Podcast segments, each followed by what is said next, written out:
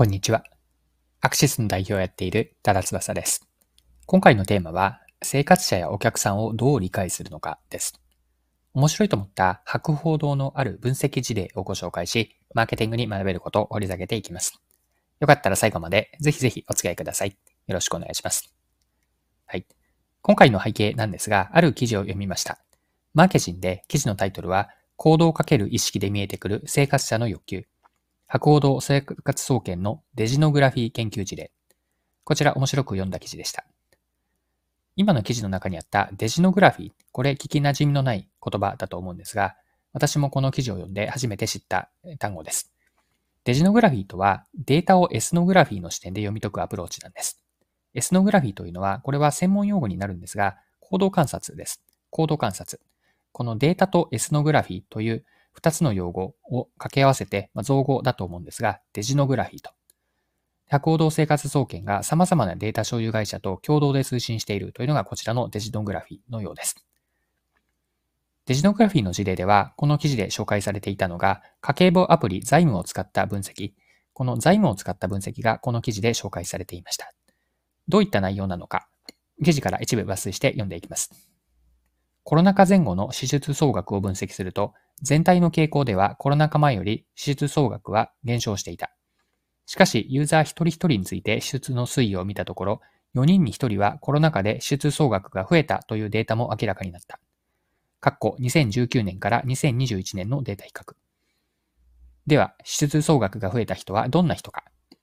家計簿データを2019年1月以降蓄積している人約3000人の中で、2021年の支出が2019年より増加した767人に対し、全体と比較して消費の傾向や意識の特徴を分析した。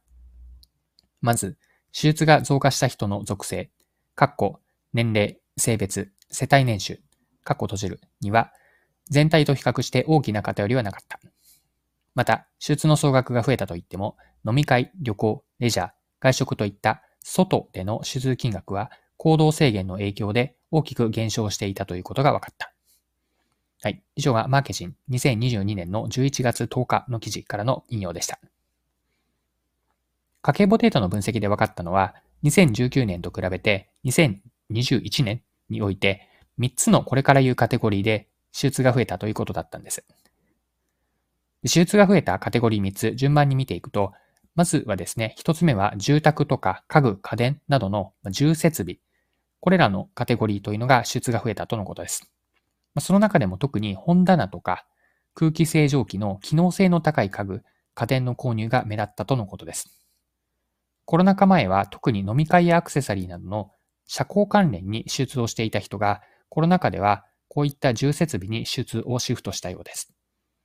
はい。で次に二つ目のカテゴリーなんですが、手術が増えた二つ目のカテゴリーはゲームや漫画などのコンテンツです。特にコロナ禍前はアウトドアに多く手術していた人が手術をコンテンツにシフトしたことが分かりました。では次に3つ目のカテゴリーを見ていくんですが、3つ目のカテゴリーというのは、エステとかネイル、コスメ、あとは美容院といった、こういった美容関連へのカテゴリーでした。特にコロナ禍前は外食や旅行でリフレッシュしていた人が行動が制限されたためか、美容にシフトをしていたとのことです。で、行動生活総研のこの分析は、さらにもう一歩踏み込んでいて、ここに注目していきたいんですが、手術の増えた人の心理とか気持ち、価値観を深掘りしているんですね。背後にある価値観は何だったのか、この部分が面白かったです。で記事から詳しく読んでいくので見ていきましょう。波行動生活総合研究所上席研究員、酒井氏は、意識調査の結果をもとに、交際から重設備、アウトドアからコンテンツ、リフレッシュから美容といった手術のシフトをした人は、裏側にどのような意識や価値観があるのかも解説した。まず、重設備への支出が増加した人には、何かに属していることによる自信がある。情報処理能力が高い傾向があることが分かった。彼らはよりどころだよりどころだった飲み会やアクセサリーの消費がしにくくなり、次のよりどころとして家の中の設備をの充実に動いたようだ。コンテンツへの支出が増加した人の意識には、欲しいものを買うためなら生活の何かを削る。将来に備えるより今をエンジョイするタイプという傾向があった。アウトドアから漫画、ゲームなどにシフトした人は今を生き、リア充な人たちだったということだ。最後に美容への支出が増加した人は、お金を使わないと幸せになれないと思う。多少値段が高くても後悔しないものを買うといった自分にご褒美をあげたい消費意欲の高い人々だった。現在、行動制限の緩和でコロナ禍で行った手術のシフトに揺り戻しが起こっている。しかし、完全に以前の状態に戻るというよりは、この分析で見えてきたよりどころの確保、今の充実、自分へのご褒美といったベースの意識の上で、二つの市場は混ざり合っていくことになるだろう。はい。以上がマーケジンの記事からの引用でした。手術が増えた3つのカテゴリーごとにあった奥にある価値観というのを改めて3つ整理しておくと、まず、交際のところから重設備にカテゴリーにシフトした人、この人たちの価値観というのは自分のよりどころを持っていたいと。また2つ目のアウトドアからコンテンツへのシフトというのは今を充実させたいという思いが強い人。また3つ目のリフレッシュから美容関連のカテゴリーを増やした人は自分へのご褒美、この意識の高かった人でした。はい。ではここまでが今回のデジノグラフィーという事例をご紹介したんですが、後半のパートここからは、今回のこの分析事例から改めて何が学べるのかについて掘り下げていきましょう。デジノグラフィーの分析からの学び、結論から先に言っておくと、生活者の行動のその結果だけではなくて、結果に至るプロセスやメカニズムまで理解する重要性です。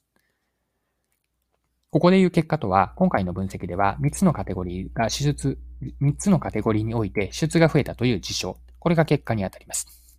結果を引き起こしたメカニズムは、生活者の行動の変化、さらに行動に影響を与えた心理、まあ、感情とか気持ち、さらには奥にある価値観、こういった心理が行動に影響を与えるわけです。で結果に至るまでの流れを整理しておくと、まず心理があって、行動が行われ、その行動によって結果につながると。まあ、こうした心理、行動、結果、こういった流れなんです。で表面的な事象である結果、例えば、あるカテゴリーが伸びたとか、自社商品の売り上げが減った、あるいは増えた減った。ここだけで理解を止めないことがポイントです。その背後まで、どこ、その背後のどこまで掘り下げられるか、ここがマーケティングでは大事なんです。で目指したいのは、顧客理解のレベルにおいてどこまで目指すのかなんですが、これはマーケティングの専門用語を使うと、顧客インサイトまで、ここまでを目指したいんです。顧客インサイトまで目指すと。顧客インサイトとは何かなんですが、シンプルに一言で表現をすると、顧客インサイトとは人を動かす隠れた気持ちです。人を動かす隠れた気持ちであると。別の表現をすれば、心のホットボタンとか、心のツボのようなものなんです。普段は本人は意識していないものの、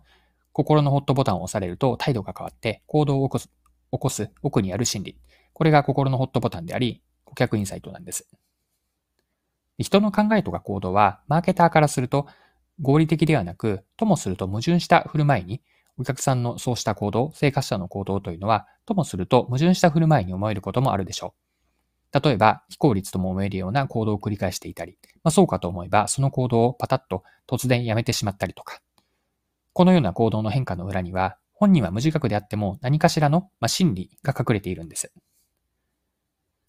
で、顧客インサイトは、生活者とかお客さんが直接自分たち、マーケター側ですね、直接教えてくれるものではないんです。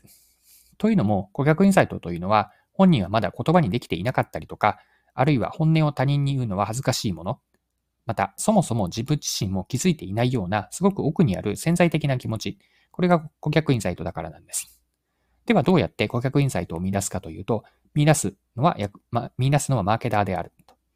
時には、解釈も膨らませる必要がありますし、マーケター自らが、いわば赤の他人であるお客さんのことをその本人以上のレベルで理解する。ここにマーケターの役割があるんです。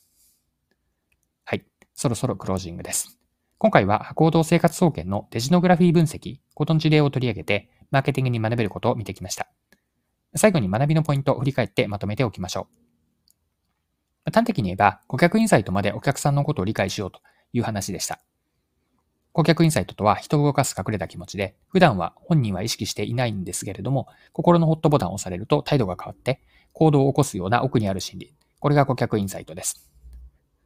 顧客インサイトまで理解すると言っても、ではどうやって理解するかというと、生活者やお客さんが直接教えてくれるものではない。これが顧客インサイトの特徴でもあります。よって見出すのはマーケターになるわけなんですが、解釈も膨らませつつ、マーケター自らが赤の他人であるお客さんのことを本人以上に理解する。ここまでをやって初めて顧客インサイトが見出されるわけで、ここまでしっかりと顧客理解を深めよう。これを今回のデジノグラフィーの分析、事例からの学びとして残しておきたいメッセージにします。はい。今回も貴重なお時間を使って最後までお付き合いいただきありがとうございました。それでは今日も素敵な一日にしていきましょう。